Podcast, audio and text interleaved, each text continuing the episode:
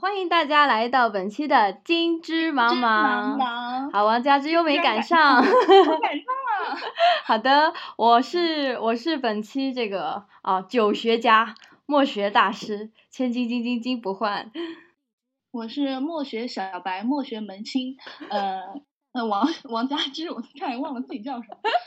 然后我们今天非常有幸，请到了三位陌上花开的元老，然后邀请他们先给大家做个自我介绍，从乐乐开始。嗯，大家好，我是呃乐乐天使，简称乐乐。然后我 base 在上海。呃，我和我的好闺蜜月亮，呃月亮姐姐，就是从二零一五年开始创立了陌上花开。很高兴能和大家在这里分享我们的平台。好，欢迎欢迎欢迎乐乐！我的天呐，这五年过去了啊！那欢迎月亮姐姐 做做个自我介绍。Hello，大家好，我是月亮，然后我是这个神仙都在用的平台的创始人之一，呃，女神经月亮。嗯，好，谢谢大家。啊，然后大家好，我是王妈妈，我是陌上花开的个位数员工，然后现在也是陌上花开的小编和 PR 负责人，嗯，队长带着副队长，总监有什么自己？对，关于王妈妈的身份，其实我一直误以为王妈妈是这个呃。墨墨花的这个这个这个大佬级的一个人物，因为小编的名字经常看见他，然后他在这个微博上也比较活跃，所以有一个误会啊。其实今天发现乐乐和月亮才是创始人，王妈妈是一个 是是大内总监，真对真大佬都在后面藏着。而且我觉得你们的名字都很很好玩啊，什么乐乐天使吗？还是月亮？还有月亮姐姐，还有王妈妈。就感觉是，感觉是儿童台的那些主持人，然后 叫什么跟葡萄姐姐什么的是一个系列的。首先啊，虽然陌上花开很想跟我撇清关系啊，我在此澄清一下，我和他们没有任何商业上的往来。在今天有这个连线之前呢，我们也是陌生人，从来不认识的。那我也是很偶尔的，呃，也是从一个好友啊，我就卖了他，其实就是一棵树，因为他是北大的，然后他有一次跟我说，他最近身边很多人都在关注一个公众号。叫陌上花开，是仅限于，应该当时只是仅限于清北之间吧，或者清北复交之间的一个一个高校的一个征婚的一个平台，相当于。然后他说：“哎呦，里面的人可有意思了，你必须得看，你好好得看。”然后一打开，我的天呐，完全是被震撼，就是就是窥见了这个高校相亲的一个生态系统。然后后来就就长期的成为他们的一个。粉丝吧，也不能说粉丝，就是关注，就密切关注者。然后有的时候我会把我觉得有意思的一些嘉宾的自我介绍啊，什么就值得吐槽的点，会 PO 到网上啊，然后带动我的粉丝也很多人就知道了这个平台。这样这样好像也有一年一年左右的时间了吧？那今天。特别有幸请到了这个他们呃几位创始人啊元老啊，然后呃希望呃乐乐姐姐、月亮姐姐、王妈妈女士，真正的给陌上花开做一个官方的一个介绍，让大家知道它是一个什么平台。呃，说不定他们正在打开我们自己的公众号看他的介绍 要打开写字的官方介绍来念一下吧？Hello，大家好，我们是。和金老师毫无关系的墨学创始人，其实不是墨学创始人，这个关系应该什么？你们是陌上花开的平台的创始人。我们对，你们是研究对象的创始人，他们是研究者。对，我们是墨学，我们是墨学，对对对，金老师是墨学创始人，嗯，这才对。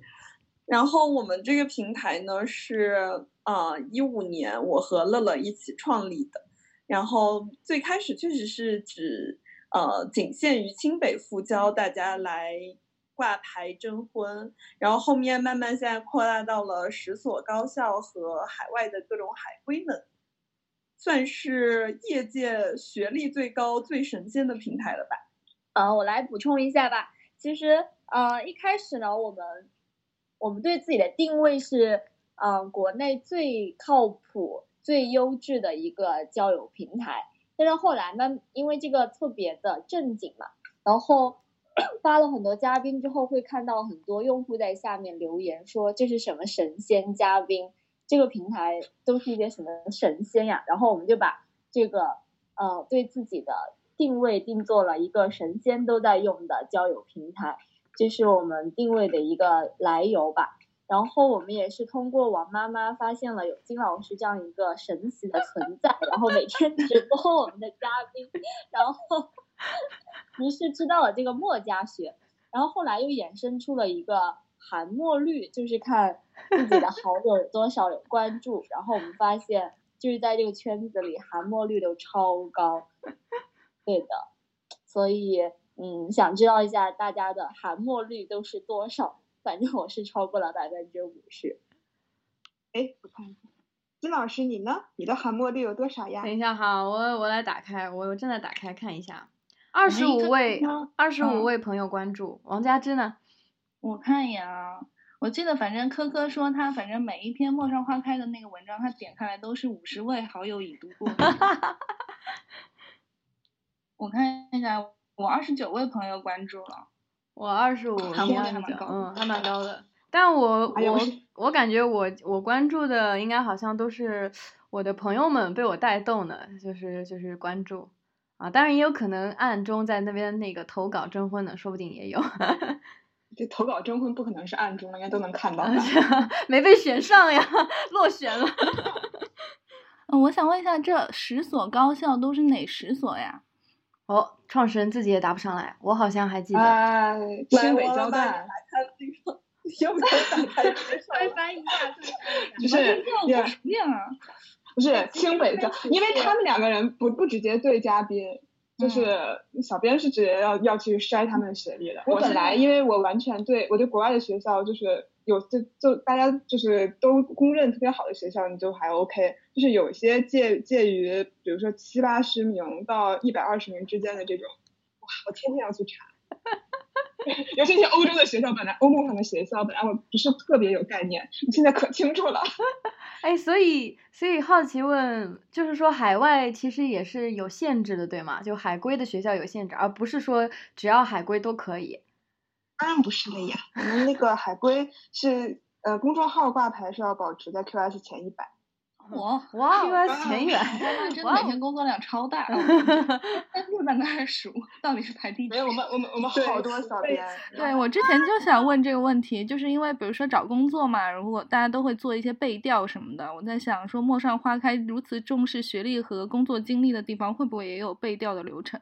我们上平台的话是需要。我们的嘉宾就是提交他们的那个学历证明的，然后我们对这个的话也是比较严格，就是你必须要国内高校的话必须要提交那个学位证，呃原就是原件的那个电子版，然后国外学校的话必须是要提供教育部认证的一个呃学历证明，就是光是拍一个呃如果是国外高校的话，你如果只是拍一个你的毕业证是不行的，是不行的。哇！对，而且我回国了一年，我还没去做学历证明，上不了墨花开的。而且我们就是在系统里的名字，包括呃生日，这些都是不能改的，因为我们就会防止有些人他会通过改名字啊、改学校这些呃基基本信息，然后来浑水摸鱼，所以我们这边审核还是挺严格的。哇，相当严格！你们如果跟 LinkedIn 这个联手啊，或者什么什么招聘网站里，哎，我我觉得你们可以合作哎。这个你帮他们省去了很多尽调的这些内容，呃，这些工序。嗯，我我们之前有就是还会查博士生有在读的嘛，毕竟有些在读博士也是适龄的人，还会去翻他们的 paper。嗯，哇，我的妈呀！在你们这做小编也是有一定门槛的啊，看不懂 paper 的也不能招进来，是吗？我我我最近在招聘小编，我感觉新招的人已经一个月还没有出师呢。对，我觉得 LinkedIn 已经无法满足我们的需求了，就是我们都是一个个都是私家侦探，看着面相都知道这个人可能有问题。是吗？原来已经练就出这个本事了。就看材料就会觉得，嗯，这个人可能有问题。嗯，然后一查就通常都是果然有问题，是吗？对。大概我记得之前还有一个，呃，好像是 PS 复旦的那个学生证还是毕业证的，然后被我们查出来了，实在是非常神奇。我觉得我们的小编，哇，就是他们去对了一下学号嘛，然后说这个学号是另一个人，肯定不是你，你就说吧，一张证哪儿来的？看来也是大家为了上你们这种神仙平台，也真是不择手段了。其实我也很难理解这种心理，就是你早晚还是会被戳穿的，毕竟大家都是一个圈子的，圈子走的比较近。我觉得最开始限定学校也是因为就是，就是其实是大家这个圈子比较近，比如说你朋友的朋友或者是。呃，朋友的朋友的朋友可能更有可能是你的潜在对象，其实就是一个很简单的原理。然后大家背调起来都非常方便，也是也是这样的。嗯，就是很容易就发现，毕竟很多人都可能是校友之类的，有点什么劣迹，大家都还是会能扒出来的。嗯，对我们一开始限定这个学校，也不是觉得就谁比谁更优秀之类的，就一开始就是觉得圈子小，然后就比较方便大家互相认识，也信任感比较强。然后没想到，就是还衍生出了这种侦探小游戏，就还挺有意思。但我们对这种行为就零容忍了，基本上一次发现就是全网拉黑，再无翻身之日的。对这个是就造假的行为，确实非常零容忍的。好凶的神仙平台哦！对的，而且我 们应该是唯一一个、唯一一个就是鼓励用户疯狂举报造假行为的平台。如果在我们这边发现有造假的行为的话，我们还会送 VIP，你们的 VIP 是有什么样的福利呢？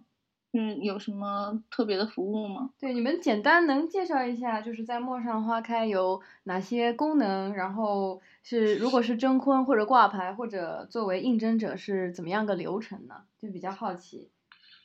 话说我。今天开始聊之前，好几个人来私戳我们说：“哎，快看快看，下面的网友都超级尖锐的。”今天感觉我们的问题清单好像友好了很多。还还刚开始，还刚开始，好吗？吓坏了！他们现在就在麻痹我们，你知道吗？哦，原来是这样的。刚开始都不能把你把你们骂走啊，对不对？你现在所说的一切都是呈堂证供。嗯。先给大家介绍一下吧，大致的流程和这个服务。我们现在就是大概分为线上和线下两块儿，然后线上的话主要是挂牌服务，挂牌又分两种，分为公众号挂牌和我们的陌上 Club，就是一个稍微私密一点的呃 H 五的挂牌。然后线下的话主要是分为我们。常规的线下活动就是在北京、上海、杭州、深圳、香港、南京、成都都有我们的线下小分队，差不多每周带大家玩一次线下活动。然后其他的是我们的长线旅游啊，然后和各个合作方相关的一些活动，就希望随着我们的成长，也能承包我们的粉丝们的衣食住用行，然后陪伴他们人生的各个阶段吧。乐乐，看看补充一下。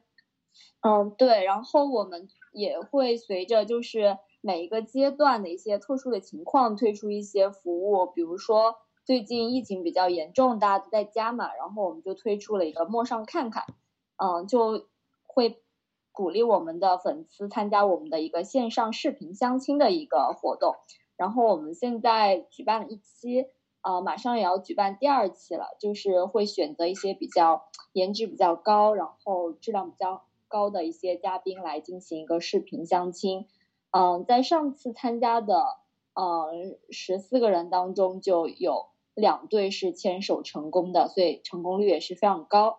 然后我们的嗯就是嗯精准匹配的一个服务也是正准备上线，在这里做一个广告，就是我们会按照嗯就是嘉宾的一个需求，然后帮他在我们的用户里呃精准的去匹配嗯几个。嗯，几个嘉宾，然后帮他们牵线搭桥，这样。刚刚听了很官方的一个介绍，我就想问问，那所以如果我要挂牌是需要付费多少呢？然后我要作为应征，我是要去这个这个怎怎怎么呃花多少钱去成为 VIP 吗？然后去去应征吗？还有包括你们线下这些，能大致透露下你们这个规格是怎样？然后人数有多少呢？听人听起来你们这个是一个很庞大的公司哎。王妈妈来，你在我们这儿工作是为了钱吗？不是，是为了，是为了，我也不知道，为了情怀。发生了什么？王妈妈，你怎么？我本来想说，我想说是，没想说为了情怀，我想说是为了八卦，但是我觉得八卦不太行，把它咽了回去。但是一时间没有想到替换他的词，好难过。完了，这我们这我们你知道你知道我们这些女人有多恐怖吗？就是平时我们会根据不同的业务建一些群，或者一些临时的活动建一个群。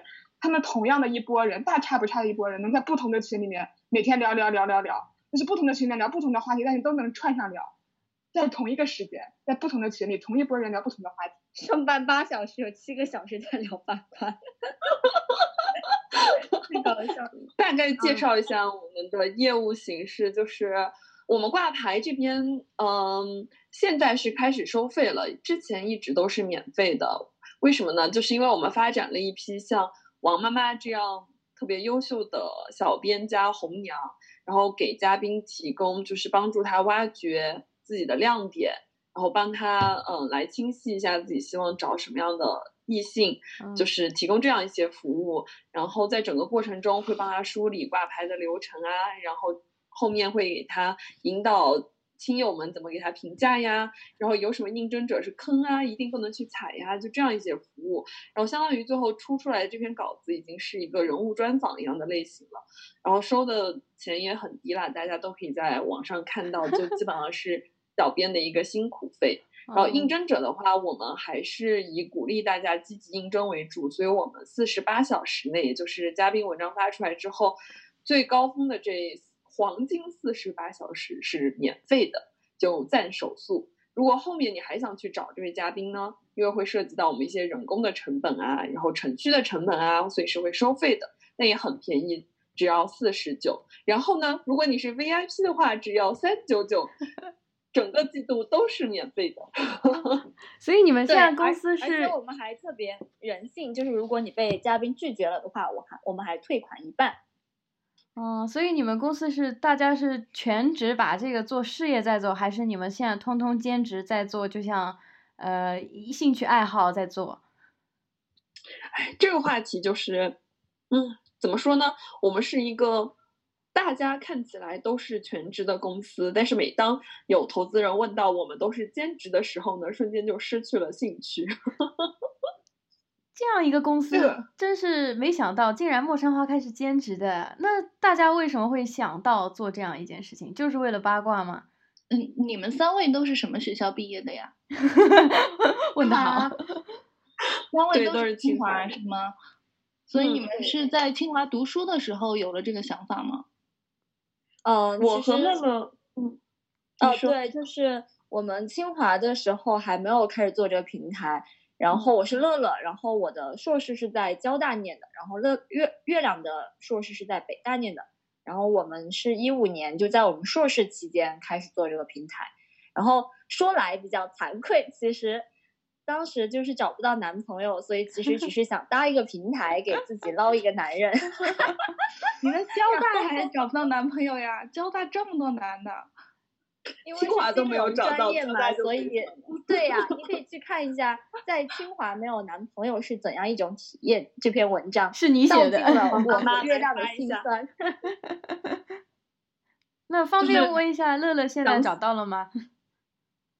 嗯，找到了，然后也是在平台找到的。哇哦，不得了，不得了，不得了。那那所以你当时就是为了自己找男朋友搭了这样一个平台是吗？然后是让身边的朋友都介绍一些男生吗？还是怎样？嗯，就是我们想要把所有想要找对象的人都汇集到这边嘛，然后就和月亮一块儿做了。后来发现。嗯，很多很多人都有同样的需求，然后我们就想，哎，还是把大家的需求放在前面吧，自己的需求先靠一边站。然后没想到在这个做的过程中，也是遇到了自己的缘分，所以我觉得也是一个特别造福人类的事情吧。做到现在就是有这样的一份情怀，所以你们平台这个大家的需求。为其也是乐乐乐乐的需求，创始人的一个需求。这个需求是什么？就是你们仅限于学历跟你们差不多的人来这个谈恋爱、结婚，是吗？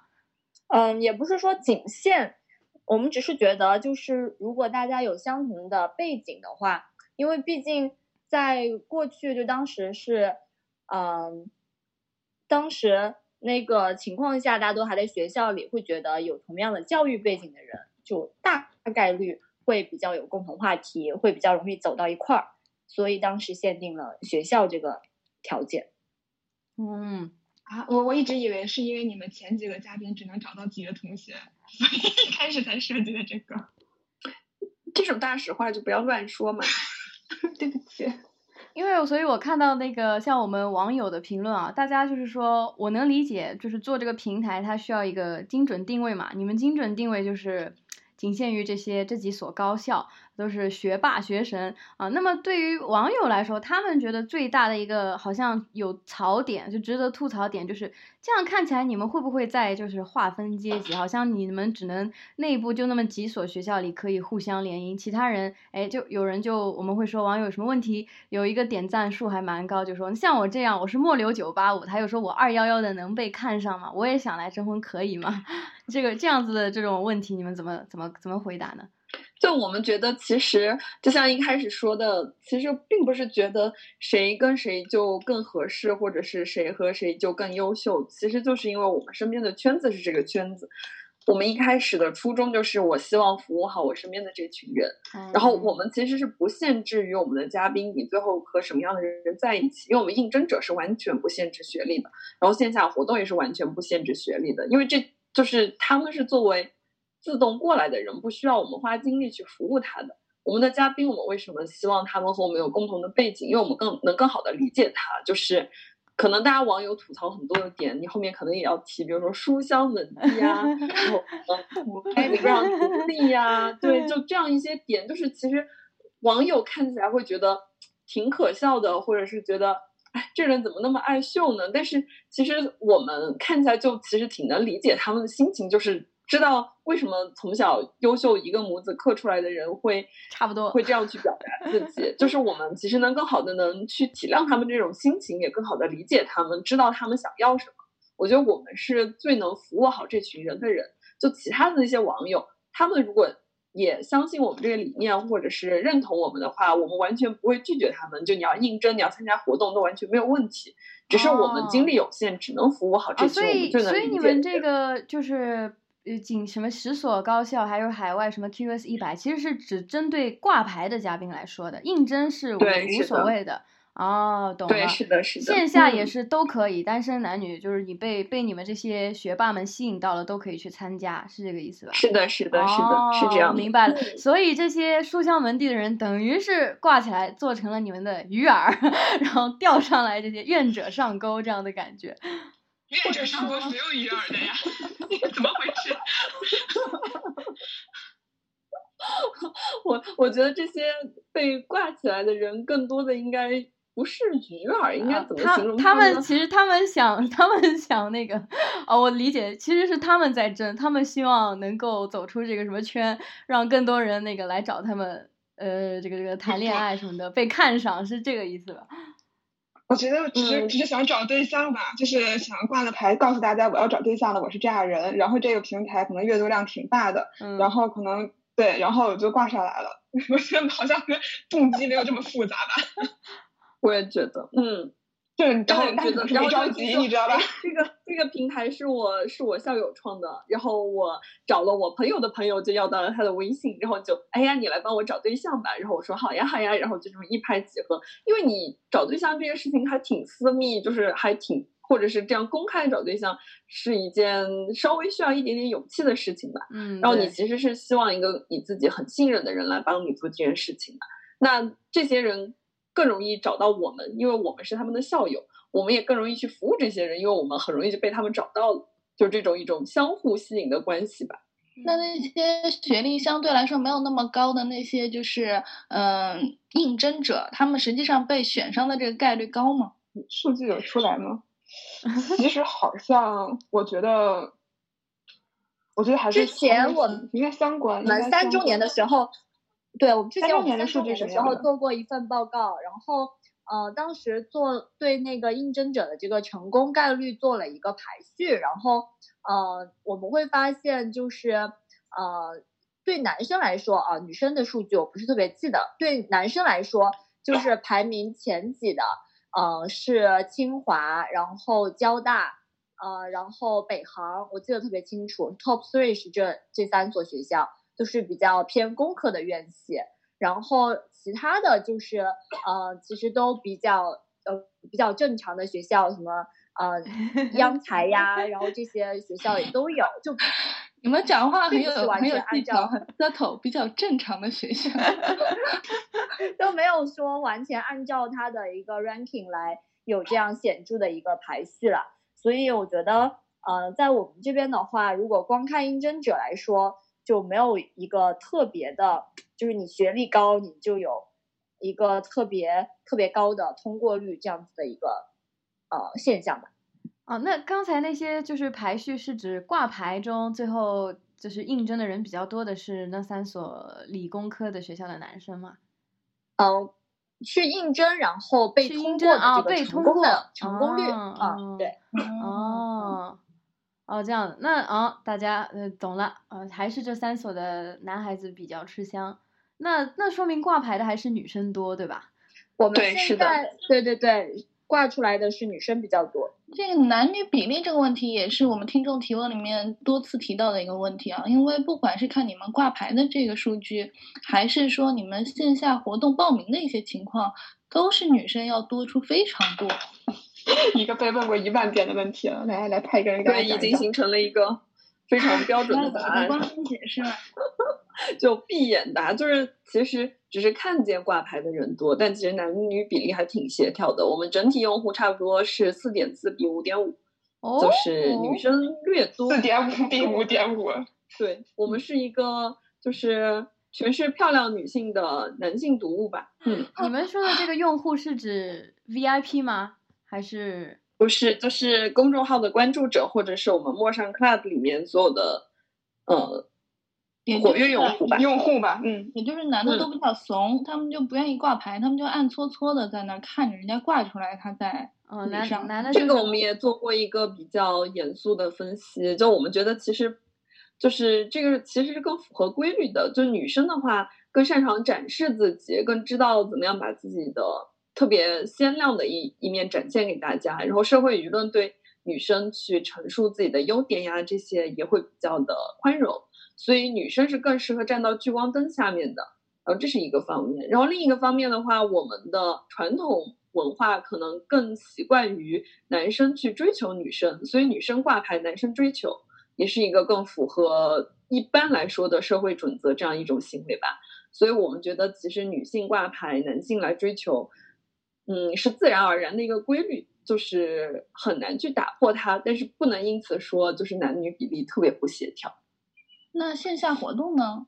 线下活动基本上也是，我们线下活动大部分都会要求男女比例，只要是以相亲为主题的啊，因为我们还有一些就是分享呀，然后生活情趣啊之类的这样的活动就不限制男女比例，但大部分活动我们都是要求一比一男女比例的。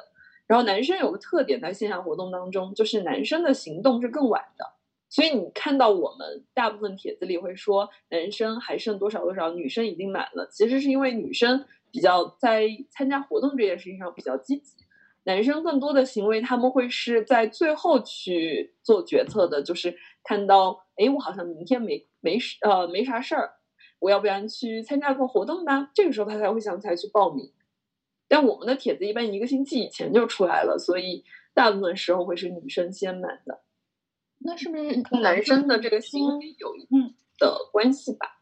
那是不是女生更把找对象这个事情当回事儿，更认真，所以他们会提前去做规划？我觉得一定程度上是有这个原因的，因为女生的话，首先是可能家庭是女生。相比男生来说更看重的一个点，然后另一方面，女生也会面对更多的社会压力，然后导致了他们在这件事情上会更有紧迫感。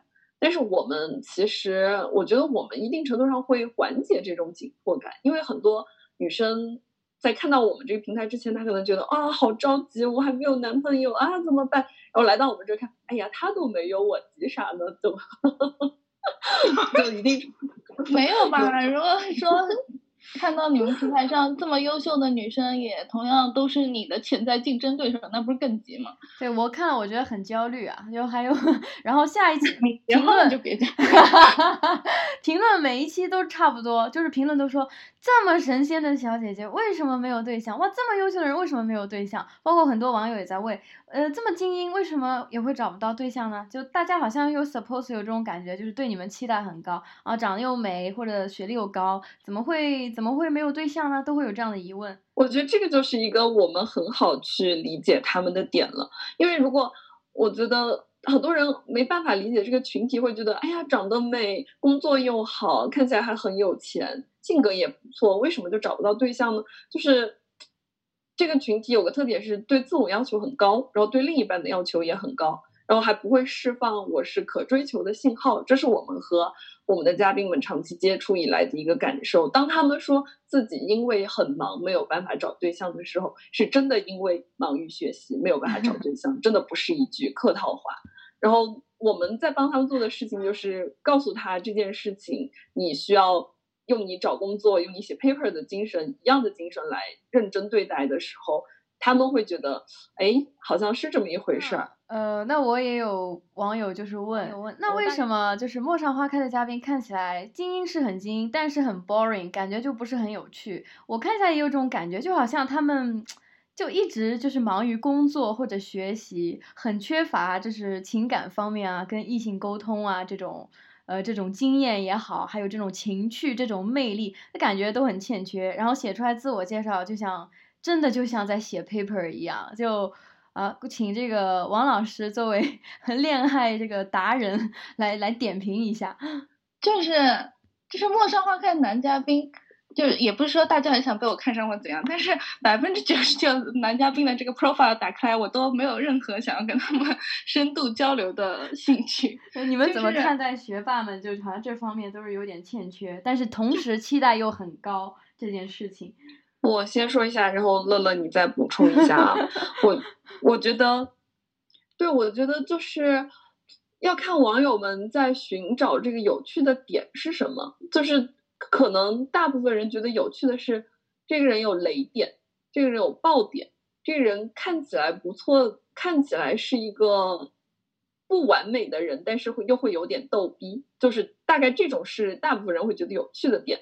但对于我们嘉宾来说，他们的心情的 OS 是，这是一件很认真的事情，我要严肃的去对待，我需要把我最好的一面给展现出来。然后在他们就是他们希望尽可能的让自己看起来更完美一些，或者是就是能更好的去展现自己每一个方面，所以就会少了很多的有趣的点。比如说，我们看到什么样的征婚帖是有趣的，凤姐是有趣的。然后芙蓉姐姐是有趣的，那个阿里 P 八男是有趣的。为什么他们有趣？因为他们有槽点。但是我们的嘉宾，他们其实大部分就是一个正常人，然后可能是比一般人在整个生活当中更顺风顺水一些，然后发展的更好的一些的人。所以这些人就看起来会稍微 boring 一点，但他们真的就是我们身边。普通的正常人而已。那就像刚才你们说，像王妈妈和其他的一些小编会给这些嘉宾们润色他们的这些帖子，那是不是因为你们给了他们一个固定的模板，导致出来的这些文章都看起来有些雷同呢？绝对没有。吗？没有的事儿，他们写出来第一本就这个样子。我我觉得就是，呃，我觉得这个里面也有一个也有一个偏差吧，我觉得很像。比如说社科里面一些研究里面那种偏差，真的要像王老师这么会谈恋爱的话，他可能就未必需要我们这样的平台去帮他找对象了。没有，我也很缺的，平台，就是怕选不上。是吗？哇，什么叫来来来，给我们选这个东西，都是的真有铁。王佳芝，你学校到 QS 一百了吗？到了，到了，到了。快点到了，到了，你们抢一下。赶紧来认真给我们示范一些有趣的题。但是我觉得，对于刚才月亮姐姐说的那个有趣，当然网友看，就像我这种看热闹不嫌事儿大的，就我看的有趣，当然呃，跟嘉宾这个所谓有趣是两回事。网友肯定是觉得好笑的，就是那种呃，什么《非诚勿扰》二十四盏灯全灭那种人很有意思啊，那只是娱乐效果。但我能理解一些，呃，特别是女粉丝说的有趣，她可能她想要的有趣是那种男生。呃，他有点小幽默，会什么会唱歌，玩点有点才艺，然后他写他不写这种长篇大论，他不经意有的地方哎有一些技能啊什么什么，让他觉得很有魅力。他感觉好像是是指你们这些嘉宾呢，特别就是说概率特别大，就是说没什么这方面的魅力，没什么这方面的情趣。那你们怎么看待？好像学霸都好像有点缺恋爱这种恋爱头脑。嗯，我来补充一下吧。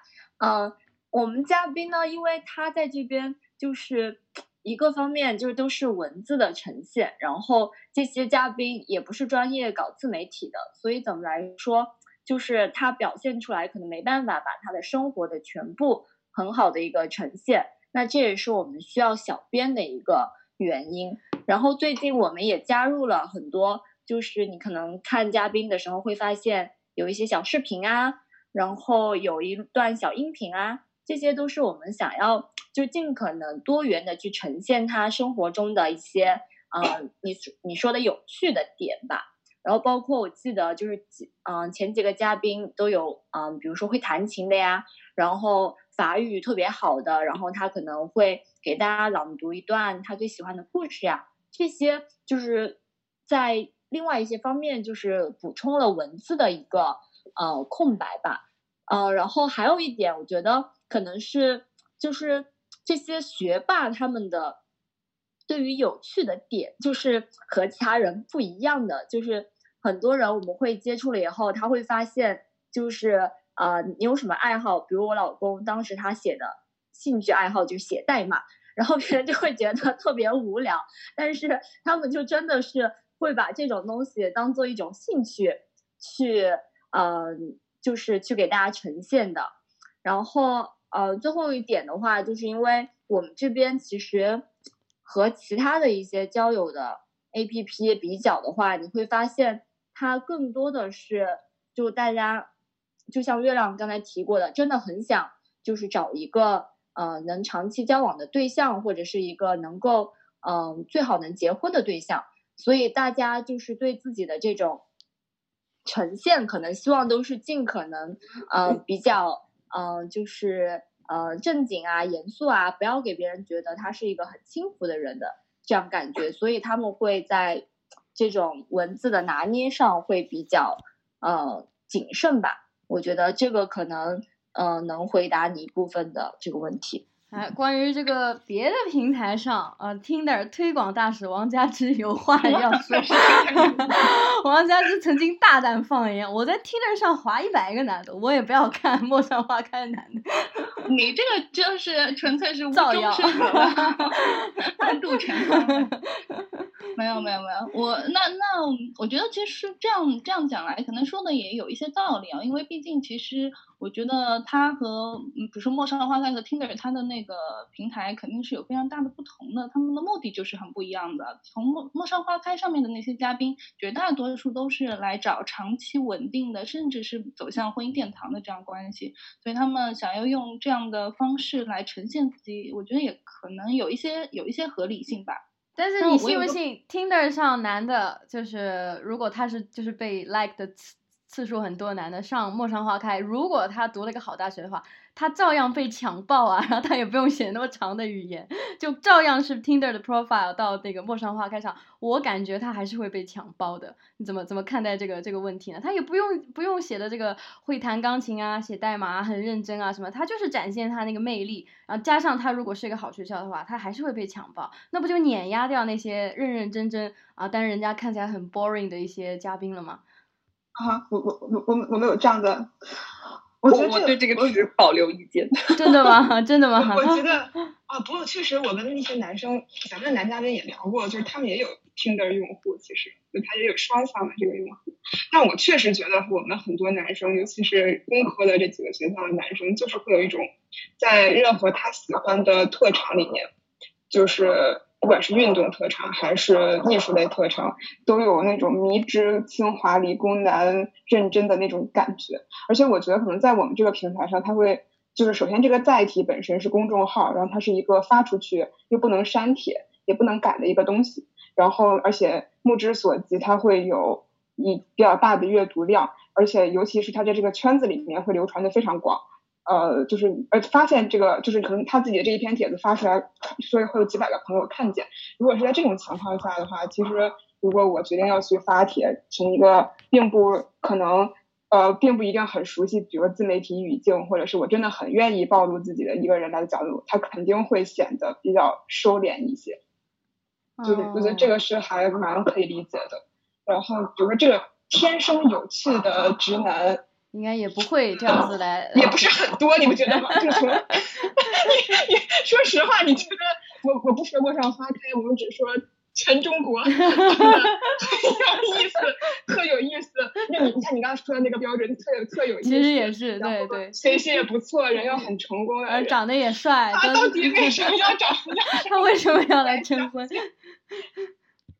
而且就即便是可能，比如说王老师觉得你不会去应征的男生，但是他可能也有好几百的应征。就是虽然你不去应征他，但是还是有很多人去对，这点这点我也想说，其实是的，就是吐槽，就包括我这样的网友，看热闹的网友，跟陌上服务的以及他们应征的喜欢的，完全不是一个人群。我相信那些男生，哪怕在我看来，男嘉宾也好，女嘉宾也好，在我看来很有槽点，但他们由于他们的这个精准的。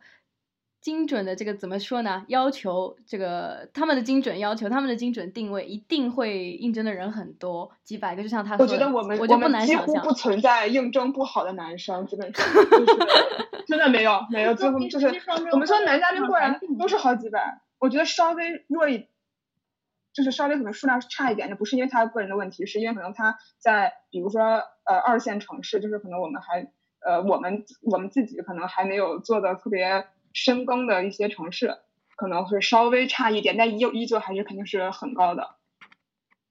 嗯，我觉得可以想想，没得讲。那女生呢？女生有顺只要来就应征几百，有这样的情况吗？女嘉宾？女女嘉宾，我觉得还是方差会有一点点大，就是一个是因为女生上的比较多，所以她们出现在二线城市，就是不是二线城市，就是就是我们可能深耕不太够的。概率大一点，就是地域其实影响我觉得还挺大的。然后根据我们三周年的数据，可能年龄的影响也会比较显著，相对于男生来说。那比较受欢迎的女嘉宾，你刚才说方差比较大嘛？那比较受欢迎的女嘉宾是哪一类女嘉宾呢？是学历特别高的呢，还是特别会弹钢琴、做饭，还是肯定特别漂亮啊？不是，我们没有学历低的呀。怎么还问我们？这个这个问题不是一个没有偏差的选项。对，大家都是九八五，那也有分，比如说你是某某学校博士啊之类的。这个这个有什么影响吗？我觉得没有什么影响。这个就是博士和，所以还是漂亮。嗯。我我妈妈不想承认这一点。我觉得绝对不一定是绝对值漂亮，这个很难讲是绝对值漂亮，就是它可能美丽而舒服，好嫁风。不是不是，这样不是好嫁风。我觉得好嫁风还真不一定，就是就是。哎，我觉得我们用户好像真不是欣赏好嫁风。对对，这好嫁风真的这点是和别的很不一样的一个。因因为我们会能就会有那个这个嘉宾在做的时候，我觉得这个人好像挺好家风的，但其实嗯没有我们预想的。那那最后，比方说刚才男嘉宾 ranking 呃应征通过率最高的是那三所这个这个清华交大这种理工科的男生，那女生就是你们就是心里有个概念是特别受欢迎，他们大概是怎样的一个一个呃一一一一个 profile 呢？是？什么样的学校大概大概率会是什么什么样的特质会让他脱颖而出？我我觉得我们三个人都想不起来那个学校，那个就是女生前三名的原因，可能就是因为她就是学校好像那几所学校，对对，很大影响。对，跟哎跟什么有特别大影响？我记得年龄是一个，嗯，我觉得地域也是一个，就是我们发过还蛮多，就是比较。嗯，挺优质的女嘉宾，但是因为她在的地方二线城市，像不是还有还有美国那种什么美美国啊，像香港啊这些，我们其实预预期上来说，就是他不会有其他的女嘉宾那么多应征。嗯，可以理解，就是这地方就是你们的男用户相对少一点，就不会有人去应征。看来男生还是比较务实。刚才讲的年龄呢？年龄是在那个报告里面，我记得有提到，就是大约是在三十岁左右，可能应征会有一个显著的一个下降吧，成功率。新的数据我们在做，我觉得可能新的这是三周年的数据，我觉得五周年可能应该是有些变化吧。就是女生到了三十岁，应征成功的几率就直线下降，是这个意思吗？就是应征直线有点夸张吧，就是比较。会比较少一点，他去应征的成功率也会，呃，下降一些。这跟总体的婚恋市场还是一致的，其实 年龄是第一位的，这对于女生来说，惨了，到九八五有还还是要受年龄的歧视，所以说漂亮反而不一定是绝对的，其他的好像也有呃，地域就在你在哪个地方，这个好像也比较决定成败，然后。呃，其他的就就就不一定是不是，所以是年龄加你所在的这个城市，这两个比较起决定性。对，然后我觉得可能还有一些特别需求也会影响吧，就是比如说有有人有很强的宗教的需要，嗯啊，就会导致你类似这种对受众是总是会对对。这个这个就太那个实在是太没办法了。但我一般我对于这种有特别强的，比方说他我要求信仰宗教，我会发现这些嘉宾其他方面的要求就会低很多，然后自我介绍也会 少写很多，因为他的目的特别明确，我是信仰这个教的啊，希望你也是信仰这个，其他他会就写的很简单，看上去就会清爽很多。我因为后面还有一个信新教的，感觉好像就是偏左东正都不一定行的那种，我也很干，我也很忧愁。什么偏偏什么？偏他就信新教嘛，就他信基督还要信新教。哦哦哦，那当然她其实是挺好的一个女孩子，就是各个方面，但是你这种事情是很难呃扭转，就很难改变他。然后他确实就确实是很虔诚。那他那他还会来你们平台挂牌？那人人工一百，形形闪闪嘛，这么大基数总是有信心教的吧？或者是对宗教本身感？那那不是我感觉在一个比较小的池子里撒了一张更小的网。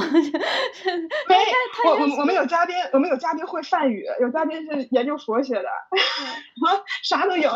这真的还是挺大的基数，到六位数的粉丝量，我觉得还是可以找到，总比自己在这儿。哦，就闷在家里强吧。所以你们的用户这个数量到达六位数了，那还是那还是挺庞大的一个群体。对，就是简单来说，六位数应该说中国学历最高的一批人都网络在你们这儿了，然后然后就是撒起网，这也不是一个小网了，是吧？这么一说，我都回忆了好多有些奇怪技能的男孩子、女孩子。真，但我觉得我们的嘉宾就是。有时候他们挺低调的，就是过于自信了。上次说那个会，我上次说那个，我上次说梵语的那个，对我给我没来得及给你们讲。我说我说你要不要可以录一段，就是比如说梵语或者他会藏语，好像就是你就是他会很多种这种，就是研究这种呃宗教呃这种宗教的。然后我说你可以唱一个什么藏语歌呀之类的。他说算了算了算了。我说你看我看你好友评价里说你会梵语。哎哎呀，我好友说的太过分了。其实我不是很精通，要不我把好友评价删了吧？我说算，我说怎么？你们、你们、你们真的、你们真的吹一吹自己好吗？就是正常的人不应该是现在的现在的互联网状态，不是自己有百分之八十就要往百分之一百二里吹吗？我们的嘉宾是要百分之九十的时候还要，有些嘉宾真的是百分之九十还要往百分之七十里说。哎，这说的是不是太满了？哎，其实我没有这么优秀。哎，其实我没有精通。对，真的。还有上次那个就是法语那个女生，然后她是就是她真的是大学的法语老师，然后在。法国读的博士五年，然后我们就说你其实可以多说一下呀，就是你喜欢的法国法法文电影呀，然后之类的介绍一下。他说：“哎呀，不行不行，太高调了，要不然我讲一个法语的儿童故事吧，这样可能大家也不会太挑剔我。”哎呦，我都觉得，然后下面网友都说：“哎呀，快，这个老师在哪儿上课？我也要去听课。”就真的他们过于谦逊和低调的，就从小的环境就告诉他们山外有人，天呃不是山外有山，天外有天，然后他们就老是觉得自己嗯做的还不够好，我这方面其实挺差的，不值得吹。就你看他们有很多描述，其实都是更多是一些事实性的描述，然后就很少能把自己的这些优点。更鲜明的来展现出来吧，可能这就是那个有趣点，就可能大家看的那有趣点就是这个，希望他们把自己某一方面放大去说，但他们真的很谦逊。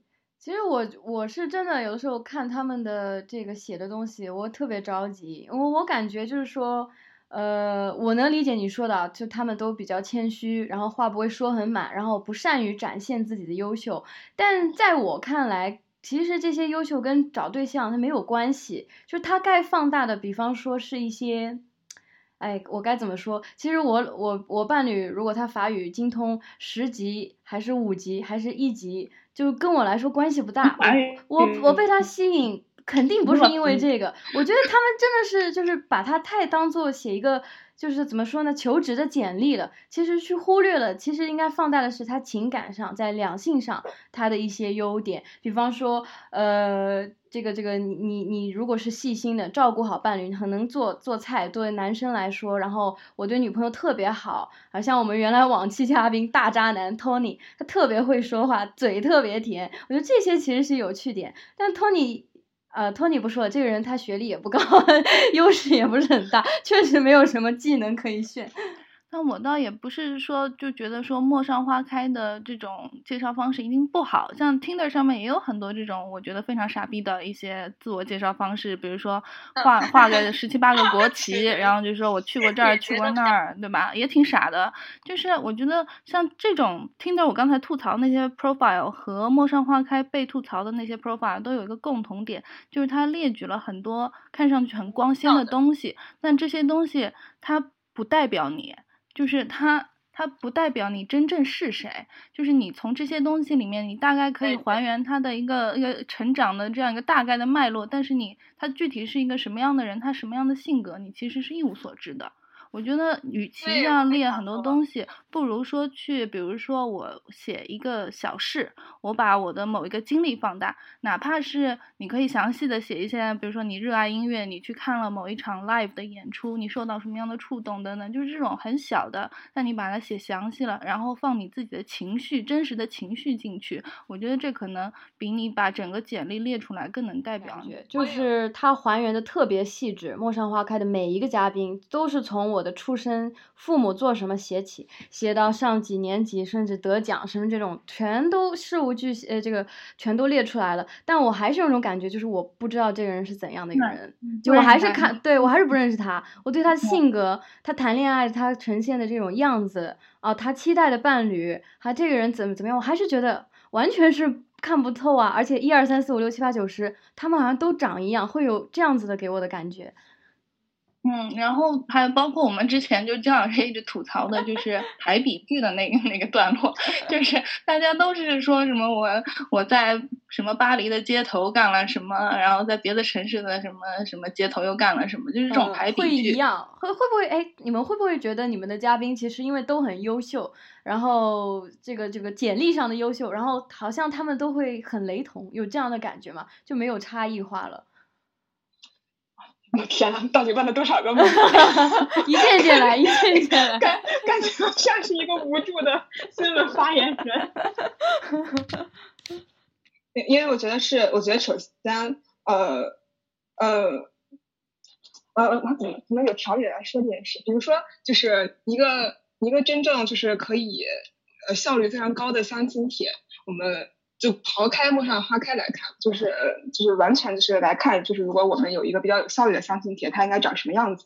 就是上面有一些基本信息，然后让我知道你的基本盘是什么。然后其实我前两天采访了一个嘉宾，呃，回访了一个嘉宾，他说就是他为什么会，他也其实没有很看重学历，但是最后呢，跟他呃应征他的，就他通过的应征者都，就他后来发现都是呃工科的博士，他认为就是呃。呃，你的这个学历本身其实代表的是你可能前二十五岁的努力程度，就是你是不是很专注于你自己的生涯和事业。本身就是简历，它的一步一步晋升，可能大多数它可能看上去是无趣的，但它背后其实是有呃它的一些意味的。比如说，在前二十五年，我是一个积极向上、啊专注努力的人。然后呃，就就前多少年吧，就学历证明前二十五年大概，然后工作可能证明了他从进入社会开始。就是这些客观的成就本身就是体现他是没有问题。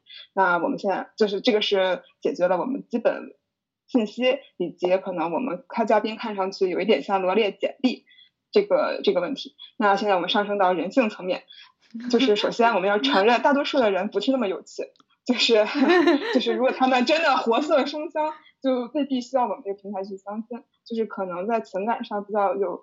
弱势的人就是情不是善很善于表达和展现自己情感，或者本身我就是母胎 solo，我就不是有很丰富的情感经验，我也认可不了自己是是一个什么样的恋爱商的一个人，嗯，就是本身这个就是对于他们来讲，上我们平台是他迈出的第一步，嗯，就是我我对吧，我我先上来谈，大家总是有。很很很多硬章，我在在慢慢练。有些人这个课是十五岁开始的，有些人这个课能是二十五岁开始，有些这有些人这个课能三十岁才开始，对吧？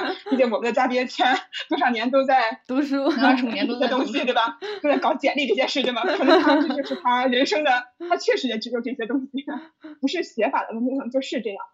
然后还有一个，还有一些人可能会有顾虑的是，因为就是因为他这个东西他发出去了，就是。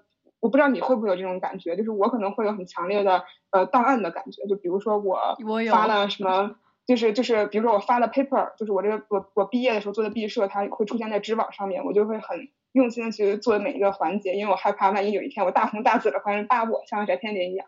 那同样的道理，就是我可能现在我在上面讲了很多国色生香的故事，我我讲了像托尼老师讲了讲我跟我的各个前任。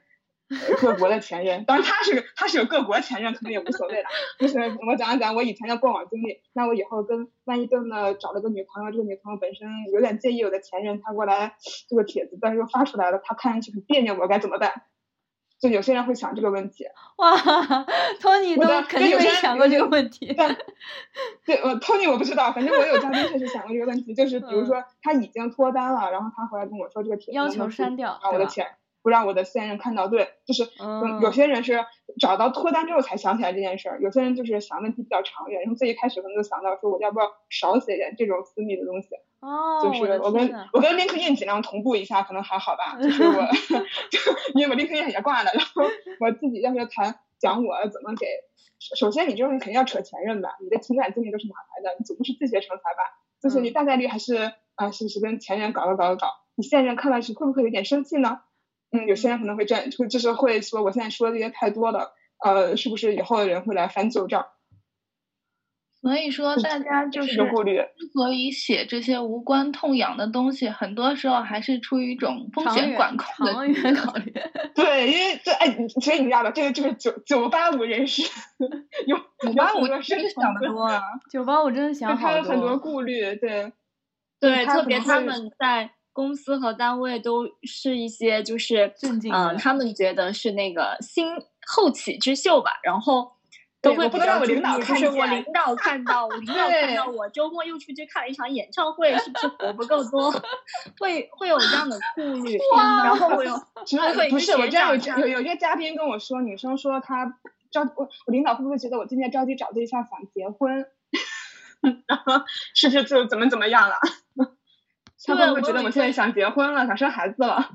我有一个脱单了的学长在我们这边发文的，他讲的他们 team 聚餐的常规流程就是每一次聚在一起，首先要把他的帖子拿出来读一遍。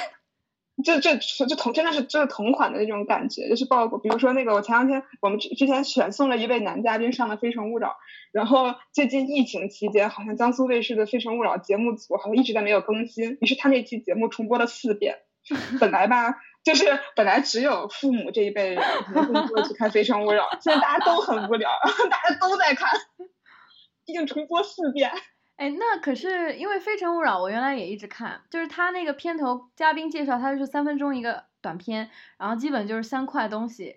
个人，然后情感经历还有好友评价，他们那个就特别精简，而且编导嘛肯定会给他呃整一些亮点，就那种我觉得可能是大家想期待看到的一个比较活色生香的一个人，就就脱离那种被简历的那种感觉。我觉得大家网友所说的有趣，可能是想要那种感觉。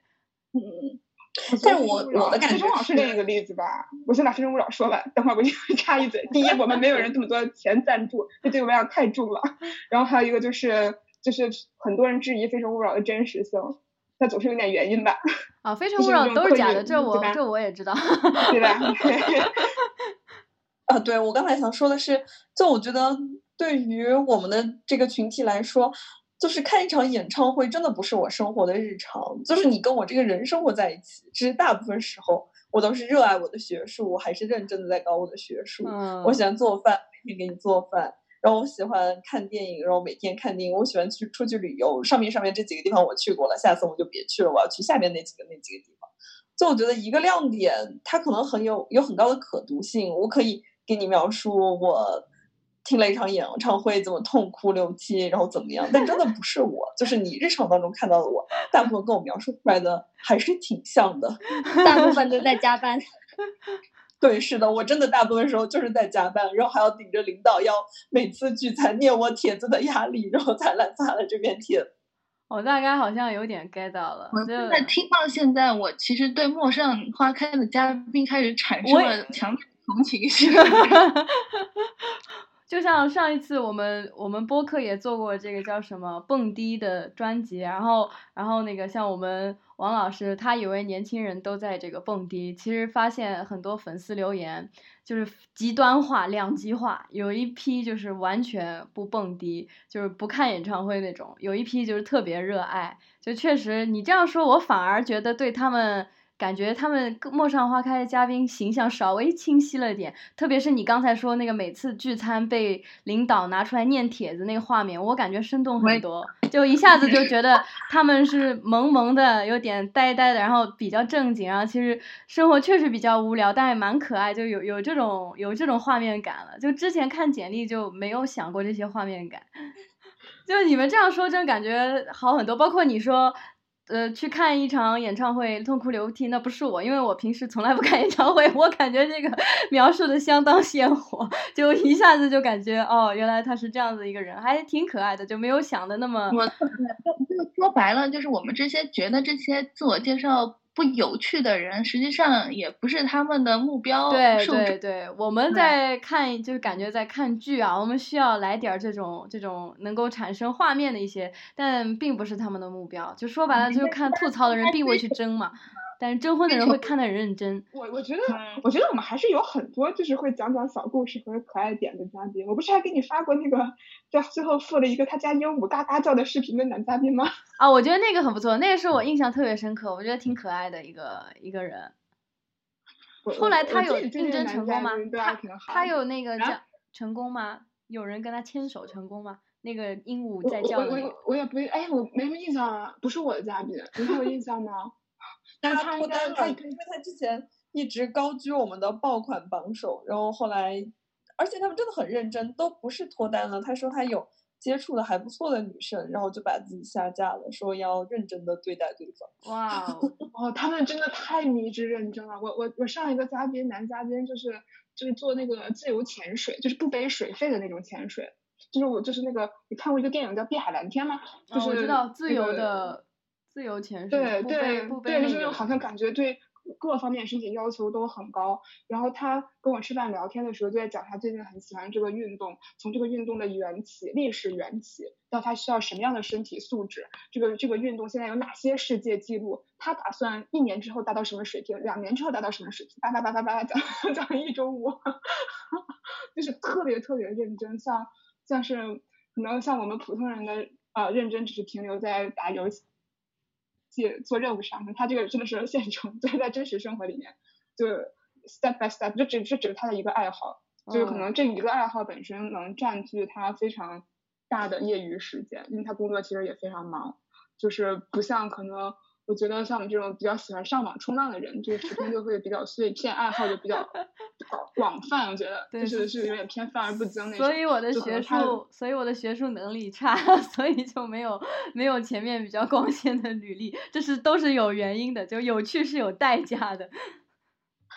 就这个这个男生，你我觉我觉得可能因为因为我我我之前就我因为我也清华毕业的，可能就比较习惯这样子的男孩子，所以生活中还是能见以前能接受到很多这样的迷之认真。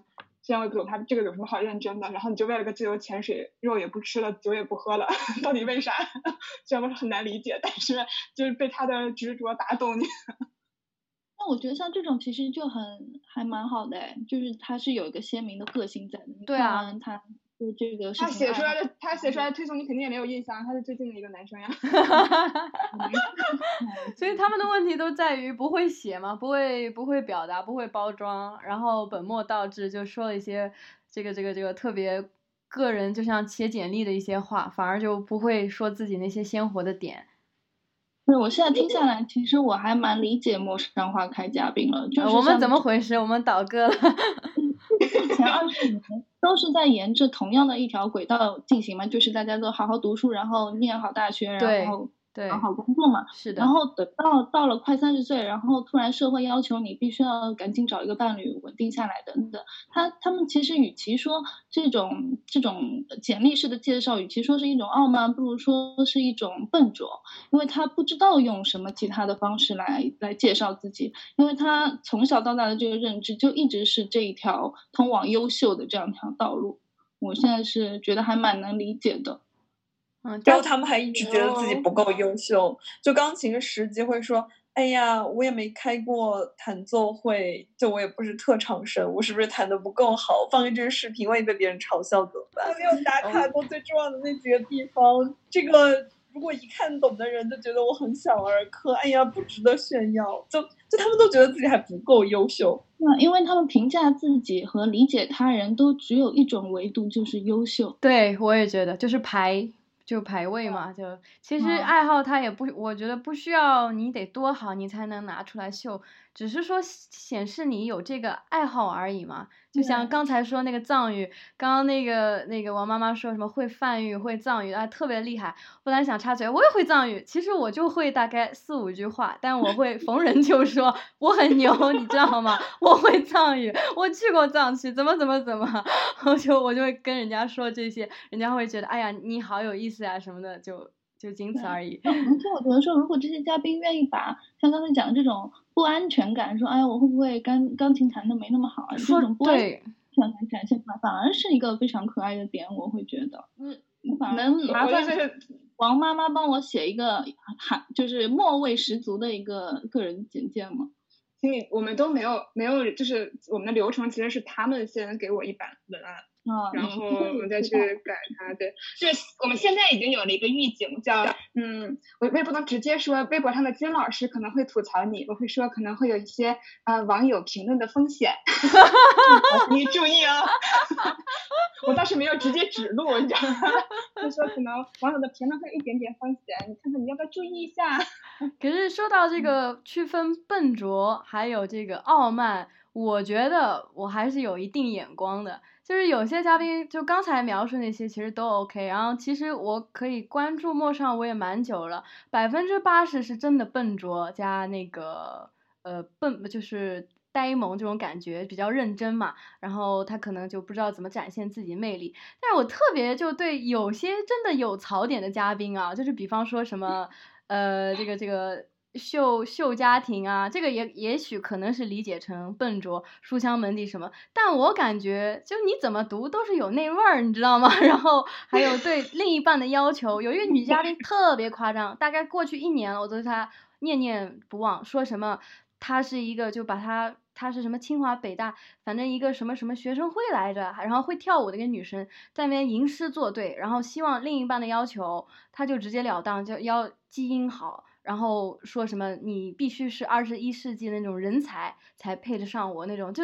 那个就我觉得特别夸张，就所以王妈妈还有呃月亮乐乐觉得你们嘉宾就是有有这种人吗？就你们想起来就特别搞笑的，就是真的是可以属属于是自我感觉特别好，就就已经是傲慢的那种，而不是笨拙那种嘉宾。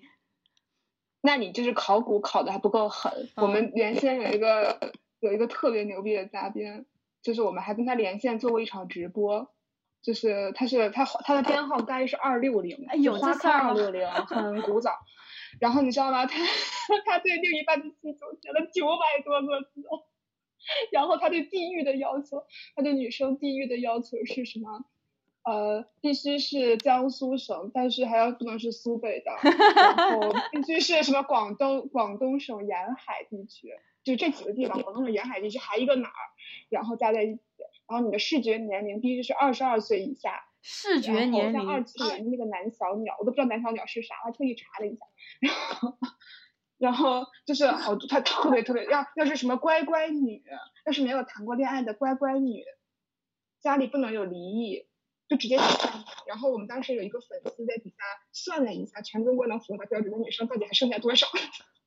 这太夸张了吧！还有那个我看过一个说，呃，是男嘉宾，他要求女孩子所在的地域就是在北京已经精准到了某个区，什么不能不能哪哪什么什么区什么朝。朝北就呃某某区以北就不行，某某区怎么怎么以东也不行，就这种还有身高要求，他要求一米六十一，就我觉得这种小小算盘，你知道吗？就看着觉得觉得就很傲慢，就一米六十一，你当我是傻子吗？他肯定就是不希望有那种一米六以下的人谎报身高，所以他要求一米六十一，就特别讨厌。然后我一看他自己多高，也没多高嘛，一米七，啊，还行吧，他可能也没一米七吧。哦，你还对这个还有印象是吧？所以，我我们我们听众肯定就是想这样的小故事来多来两个。你们什么印象里、脑海里有这样子的嘉宾吗？我刚才说那个还不够吗？那个二六零承包了我的人生阴影。我跟你说，一个一个还不够。现在，我现我我给你发，我我现在发到群里给你看。我找到了，我刚才分享到了朋友圈，你知道吗？他因为什么还在撕逼呢？你看我发到群里。啊，他还有司机啊啊！你们会有这样难缠的嘉宾吗？来跟你们像捣乱一样，就就跟你们纠缠不清。你你你看我发到群里面的那个那个链接，你知道他因为什么来撕逼吗？这个配图是他挑的，嗯，男小鸟的这个。然后他说这个这个胸太大了，诋毁了他的形象。什么呢？个头图。嗯，我看。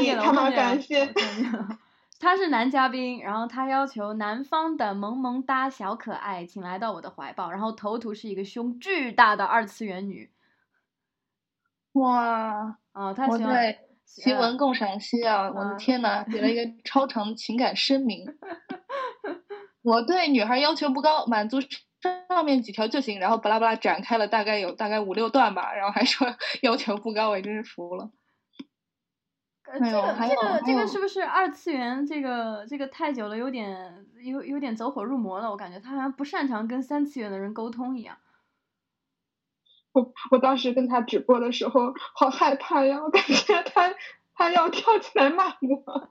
他是跟我们这样子这种连线直播吗？还是你跟他在同一个对对对，就是很早，就是就对那个时候跟他连线直播，然后他语音直播的。嗯嗯。然后对，然后然后我就我当时就是问他。哦，我就问他说：“你是怎么觉得，就是你一定要挑这些地方的人？”他说他都考察过，他走他走过很多名山大川。哦，说到这个，走过很多山川大河，我也想起来一个敕勒川阴山下那位男嘉宾，我也永远忘不了他，就是描述自己的旅行游记什么的。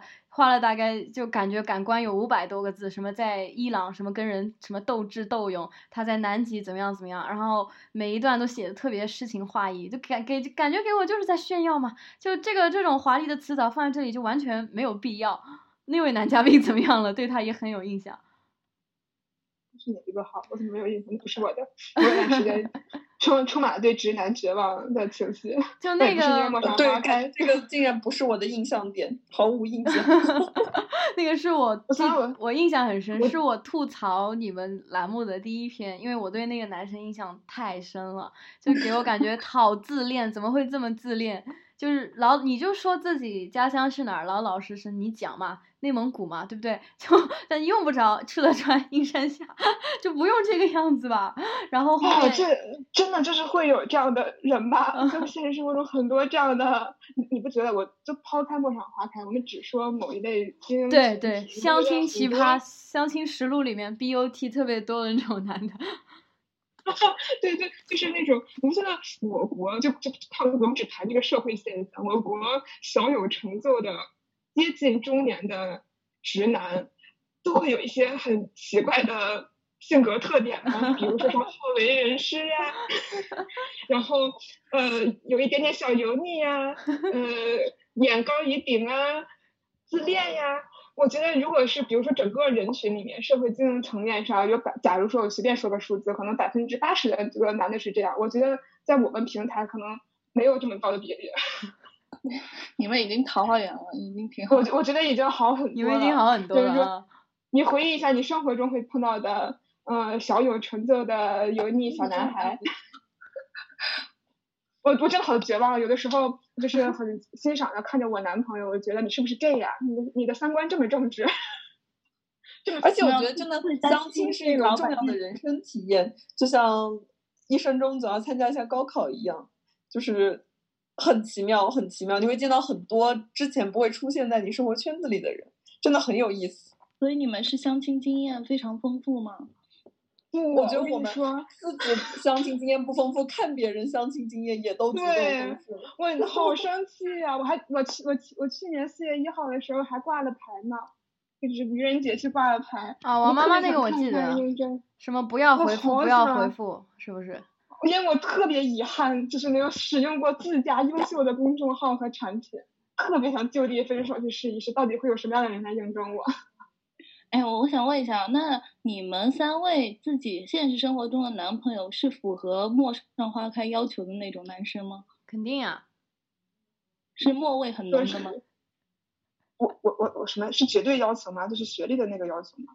呃，就是整个范儿吧，是不是跟你们的男嘉宾差不多？嗯，不不不不，我觉得是吧？我觉得我这个不太是。你觉得你们学弟算吗？我觉得学就是你们学弟的哦，我男朋友是是月亮和乐的直系学弟，但是我觉得他是我是符合他进学进学的第一天就是我接进去的。哦天呐，这个浪荡的男人，就是在认识我之前每一学期换一个男换一个女朋友的男人，所以我觉得不太符合陌上花开，是因为他太花了。他并没有这个忠厚的底色，你知道吗？我天呐，我的门关上了吗？哦，所以学历是符合的，但是那些笨拙啊、可爱、呆萌什么这个老实是不存在的。我妈妈自己找了个老手。嗯，那那那个金老师，你还有什么问题要问吗？我们还其实基本都问到了。今天晚上好像对陌上花开有一个重新理解，对他们的嘉宾要宽容很多。对，本来是比较带着一些有色眼镜，对，有色眼镜来看的。这样听下来其实还好，但是不排除也也有我说的那些人的存在吧。就是其实他把自己的学历作为一个怎么说呢，自恋啊、炫耀的一个一个一个点。对，有些人的那些征婚其实根本就不是在征婚，是写给自己的情书。啊，我很多时候有这种感觉，现在要最近要好很多，之前有几期还蛮强烈的这种感觉。是在夸自己，嗯，真真的觉得自己很好吧？我觉得这些夸自己的人，可能也觉得还没有夸到位呢。哎，那那啊，是吗？就是呃，就是他们自己写完了，还觉得还是不够味儿，还没有夸到位，是吗？就 对他可能就是这是两个维度的事情，你不觉得吗？就是我要呈我有意去呈现什么东西，或者真人是什么样，这是两件事。可能，但是从技术上讲，从技术的角度上讲，可能我就是陌上的嘉宾，可能还都是收着写的。嗯，就是大部分还是收着写的，就是不就是这个自恋的人，他也收着写的，只是在他的维度里收着写。就就好像所有人都会觉得自己的家庭很开明，就是因为那是因为在他的维度里面，他就在这个环境里面成长的。如果你的妈妈每天跟你说，每天都在管你，但是同时跟你说我很开明，我很开明，我很开明，他就会洗脑成功，认为他是开明的。对，对，就是 这个，这个，这个。所以我觉得他这么说是因为在他的认知里面，他自己的认知里面，他就是一个他的家庭就是这样的。哦，所以啊，这么看起来，我很想鼓励陌上花开的嘉宾就走到走到你们圈子以外，看看这个世界 是有多么的不一样。自洽，对，其实他们都是自洽的，就是我们认为的槽点，就是或者是对言的路人的槽点，他们觉得是正常的。对，但是就是他，你觉得是槽点，但是他们自己都是可以。完全可以解释清楚的。然后可能为什么就比如说为什么我们工作人员会去选择去做这个学校，是因为不管我们是不是这样的人，我们都能理解他的这个行为，非常能理解。呃，包括我用怎么样的话术来告诫他，你可以不这么写，就是这中间都是建立在一个呃，并不一定标准化，但是是互相非常深刻的理解的状态下，可能就是比如说他们很很应该跳出去看看。我就在他们的世界里面，觉得我并并没有必要跳出来看一看。我我为什么要这样做呢？我也可以找一个同样认同我这个观念的人当我的女朋友。这样的话，我就省了一笔大钱，我可以花更多的时间去搞工作、搞学习了。对，你们就等于就是内部就消化了，然后就其实这些槽点在大家这个逻辑体系下面是完全是可以可以互相理解的。你你可以讨论，但是又又不妨碍，就是就不妨碍我。对对对，我讨论的，但是我对我也不会应征他，他也不会来找我，我们完全是两个语境的人，明白？对，其实我也想说的。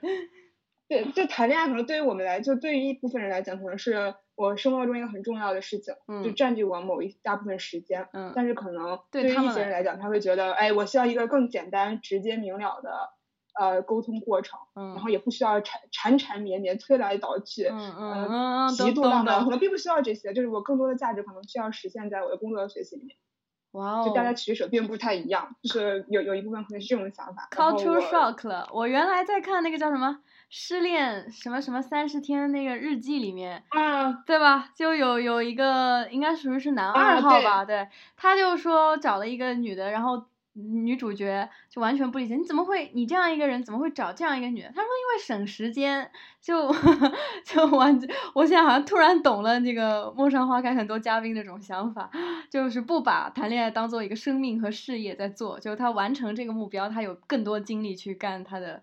学术啊，工作了，嗯，那这样的话，如果是大家都抱着这样的想法来这个平台的话，是不是说明你们的成功率会特别高啊？对，你们应该牵手成功率很高吧？这样想的话，挺高的吧，过百分之三十。哎，其实我因为我不知道别的平台成功率有多少，没有那个 benchmark。对对，你可以考虑一下，就是划了好几个 Tinder，可能划了一百个没看上一个。哎，对，跟 Tinder 比较，对，就就就我们百分之三 十，对，是建立了一个严肃、长期，甚至就是以结婚为目的的一个关系。那那 Tinder 上很稳定的一个关系。加之这个，你这边成功率，你感觉有多少？Tinder 上？我一直都左滑的好吗？我一天都右滑不了一个。没有，那我那我觉得你们可以之后做一个回访，就是比如说通过你们陌上花开结了婚的这些 couple。可以让他们，他们经常有回访，他们才回访做了，我们做做了很多回访。我们有一个陌上狗粮，都是成了的。其实成功率蛮高的，因为我经常会收到，就是他们说某某嘉宾就嘛就领证啊，就甚至不是说成情侣啊，就领证的感觉，看到今年看到次数好几次，蛮多的，好像。嗯，而且就是这个就是。奔着结婚去，哎，王妈妈你请。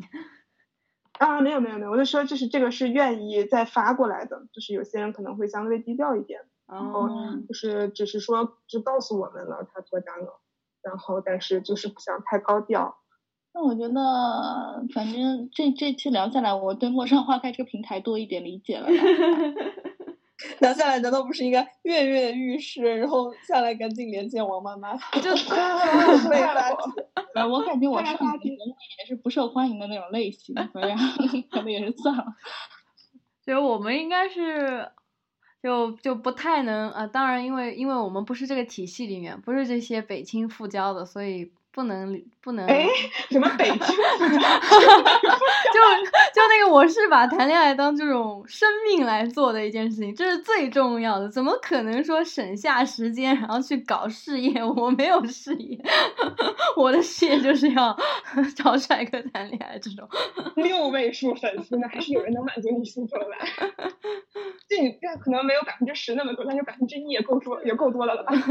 不够你挑是咋地？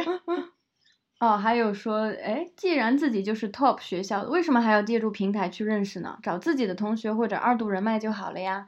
在大平台应该认识有不同优势的人，呃，如果不善交际的话，在这种平台肯定吃亏。然后就说还有这么想找跟自己一模一样成长背景的吗？不觉得资源错配一下才能效用最大化吗？这人讲话也很 top 位。这个人讲话就就很 top 位。资源错配这个词用的非常精准。对，哎，其实我也有这种感觉，就是你们你们这样讲的话，我对他们的为什么这么写啊啊，包括他们想找的这个人群，我大概有个有个理解。但是他说的也很对啊，难道哎不来这种平台的话，就不就是为了撒的网更大一点嘛？就不想尝试一下不同优势的人嘛？嗯嗯嗯，我觉得可能不同优势还不太一样，就是。呃，比如说我们这个女嘉宾，她是她的优势是，呃，成绩好，然后家庭背景好，就在自己的简历里面。但是她可能认为这些是就是最好的，不需要别的优势。不不不不，她觉得这些是基础条件。然后她觉得优势是，我是一个文学特别棒的人，然后我希望找一个理科特别好的博士，就是。这种是他们反复里的资源错配。哦，我懂了，还 挺有意思的啊，可以理解。就是说，它基本牌还是得，就我们认为的优势，其实是他们的一个基础。然后他所想要的不同的优不同的资源呢，就比方你说的理科亮点啊，这个这个文科亮点啊，或者找一个我不会法语，我找一个法法语好的什么的这种。好，那王老师，呃，加之还有其他的问题吗？我我觉得今天解答都还蛮详细的。我也觉得差不多了。嗯，对，差不多，都信息蛮大的。好，谢谢三位嘉宾。好的，谢谢你们，谢谢你们，考虑一下挂牌哟。我已经结婚了，大家知道吗？我是王老师，王老师，王老师，我们再考虑一下。王老师估计坚定了自己滑 Tinder 的心。哎，那老实说，我有我有我有给你们带来更多流量吗？我觉得有带来流量，但是没有带来嘉宾吧？应该。还是说也有？关键是我们无法测评哪些人是你带的。他他来的时候，他来关注的时候了，我们也是金老师的粉丝。哦，对，有一个问题我忘记问了，就很多很多网友问，就说你们对金老师的点评，三位这个各位创始人啊，什么袁老师怎么看的？你们有什么感想？啊，可是金老师一直在我的那个常常看的人里面，就是微博。对，我觉得我们看金老师的心情和金老师看我们的心情是一样，挺互补的。对，就是一样的。我们嘉宾自己应该也是这样的心情，就是看看不同的别人的看法，就挺有意思的。就是大家可能互相。不认同，但是就觉得挺好玩的。你们嘉宾会看我微博吗？我以为应该不属于一个一个群体吧，都不会来看。因为我们嘉宾经常会来问我们小编说，下面那个金老师粉丝来报道是谁？然后也会顺便给你给他们推荐一下你的微博，所以说我的流量有一部分是你们带来的，我天呐，这个叫互补吧，互补，像资源错配，我们才是真正的优势。就我想回答那些网友，你们说一什么优势什么资源错配，优势互补，原来在这儿呢。对，是的，是的，我们补到我这里了。两波粉丝加起来可能就有七位数了，就补到我这里来了，太 恐怖了。很不 错。好好好，那今天谢谢乐乐、月亮还有王妈妈，希望大家那个平平安安，最近注意身体健康。然后这一期节目大家呃记得收听哦。